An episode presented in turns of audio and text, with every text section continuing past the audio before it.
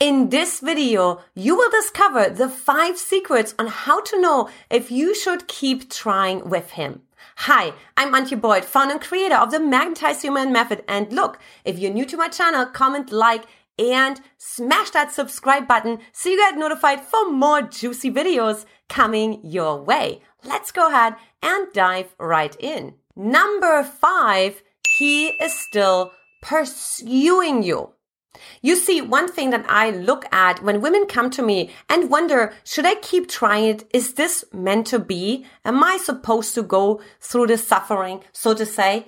One aspect I'm looking at is if he's still investing in her. Is he still reaching out? Is there still interest, right? Is he still respecting her? Is there still this there's still like this glue there, so to say, right? There is something there that still pulls you two together.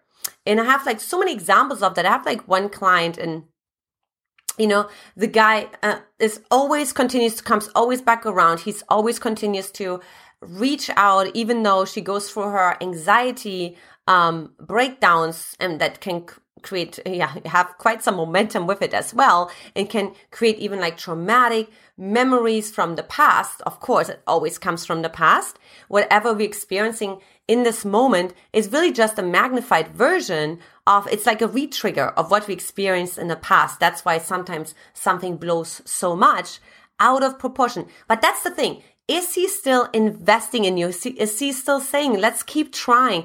Is there still this this glue there. Yes, this magnetism there. Number four, there are triggers. Now, hear me out.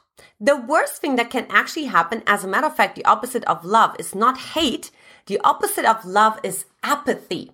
So when you guys get to the point where you're just stonewalling each other, right? It's one of the four horsemen that uh, Gottman, of course, is talking about when that occurs, right, it's over. You don't have to worry about it anymore because there's nothing left. But if there's triggers, that means there is momentum, there is fire, there is still inspiration, there is still interest, there is passion, there is so much here. And that also means there are so many wounds to be healed on your end. You still care you're still emotionally engaged with this person. The other person is still emotionally engaged with you. That oftentimes can create the biggest catalyst of healing, of transformation, of growing closer and closer together in a way you would have never thought possible.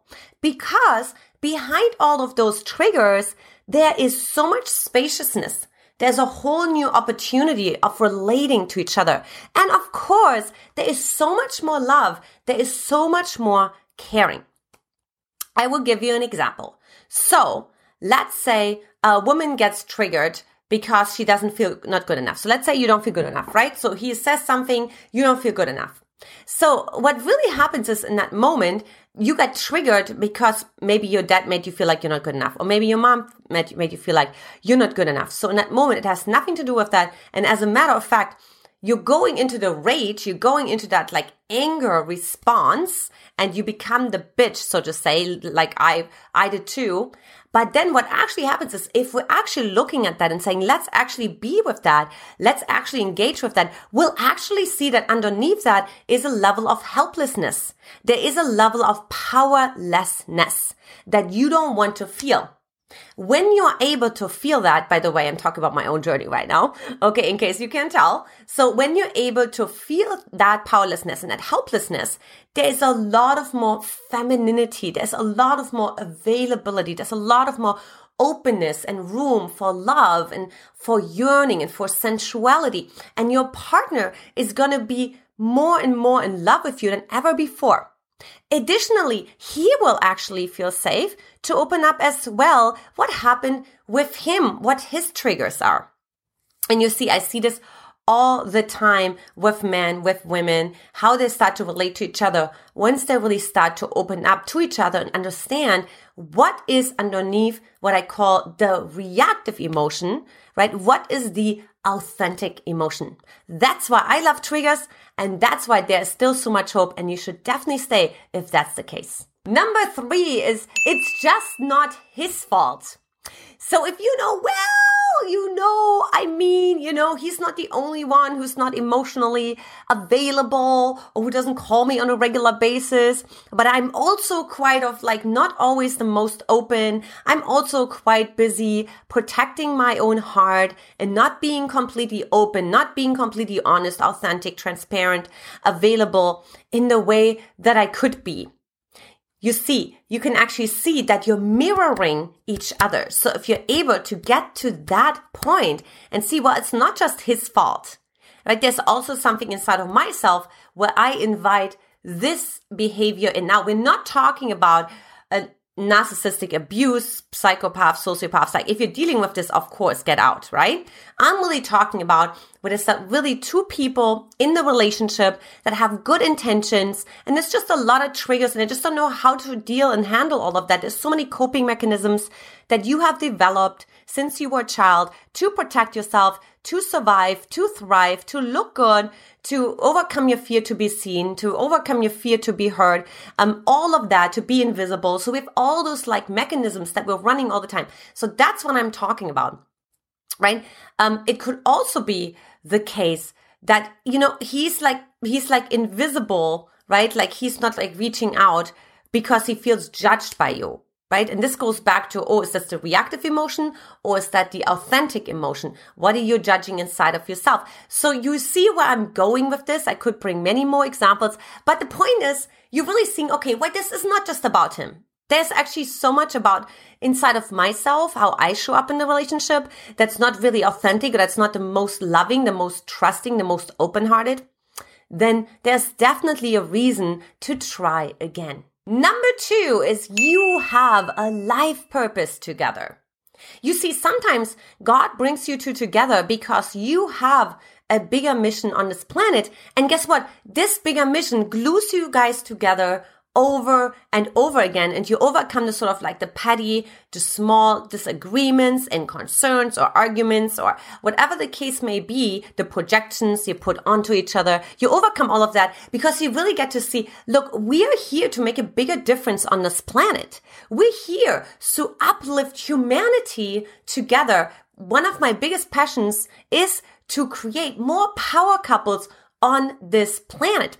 So if you're one of those power couples, if you feel like you have this potential to be one of those power couples, right, then you're also going through this experience because you are supposed to be the container holder for all those people who come into your life who will come up with all those uh, challenging circumstances and obstacles as well. And you're supposed to go through that with your partner so you can actually throw a person a rope and say, Hey, we've been down in that cave and we can throw you, um, like, so to say, like a, a rope and get you out, right? Because we know how to get out, how to make the most out of the cave. So you wouldn't be able to do that if you wouldn't be able to, ha- if you wouldn't have a life purpose together. And lastly, number one is your intuition is telling you to stay. So let me explain this to you. So we have the intuition that comes from a place of love, that comes from a place of space, that comes from a place of hope, all of that. Then we have fear because I can already see what you're saying. You're like, Antia, how do I know the difference between intuition and fear or ego or resistance? Well, fear, ego, resistance, right? They come from a place of fear they come from a place of separation. They come from a place of constriction. There's often some things where you have to hold something back or you have to protect yourself. Love will never tell you that you have to protect yourself. Like love will invite you to maybe make discernments and distinctions, but it will never tell you like to close your heart. Like if you're encountering that kind of energy or that kind of internal dialogue, you can rest assured that you're dealing with ego. Now, the other way how ego, inspiration, intuition, excuse me, is also showing up in your life, you can be thrown together over and over and over again. So this was the case when I met my husband. So for you, for those of you don't know my story, I was actually quite kicking and screaming when I met my husband. So he told me the first night that we met that I'm the girl of his story. However, that didn't mean that I fully bought into that and the rest is history and there was unicorns and butterflies. No, more the opposite. I spent a lot of time attempting a lot of sabotage of the relationship. I ignored him. I drank a whole bottle of champagne. Now keep in mind, I don't even drink at all. I hate alcohol. I just like don't like it. It's nothing against it. Good for you if you like it. Um, I just don't. And so I drank a whole bottle of champagne to be able to ignore him. Um, I ignored him, and at uh, in a museum opening, uh, I broke up with him for three hours. Right, so I was kicking and screaming. But guess what started to happen? Like the universe, God brought us together over and over and over and over again. It was like funny. We would end up at the same housewarming party. We would open up, end up at the same same museum opening. We would end up at the same grocery store. Even now, it still happens. So if you feel like, wow my man is really sort of orbiting around me. There's always like it's I can't get out rid of him, right? There's probably also that's probably also a reason to try again. You two are meant to be in each other's lives. Now, if it's if it's for a season or then a lifetime will be shown later on. But for right now, you are meant to stay in this relationship. You're meant to try again. And who knows? Maybe you'll be like us and look eight years later, you look back and you like just laugh and just think, wow, isn't it amazing how creative the mind gets when it wants to get out of something that is so good for us? If you like this video, I invite you to watch my free playlist course on how to make a man chase you and or also take my free magnetize your man quiz at magnetizeyourman.com or of course the link is right below this video. Ladies, how was that for you? Would love to hear some comments. Leave me some comments. Let's have some discussions around it. How that feels for you being in a relationship, being triggered, not knowing should I stay, should I go? And we'll take it from there. Take care. Much love. I'll talk to you very soon. Bye bye.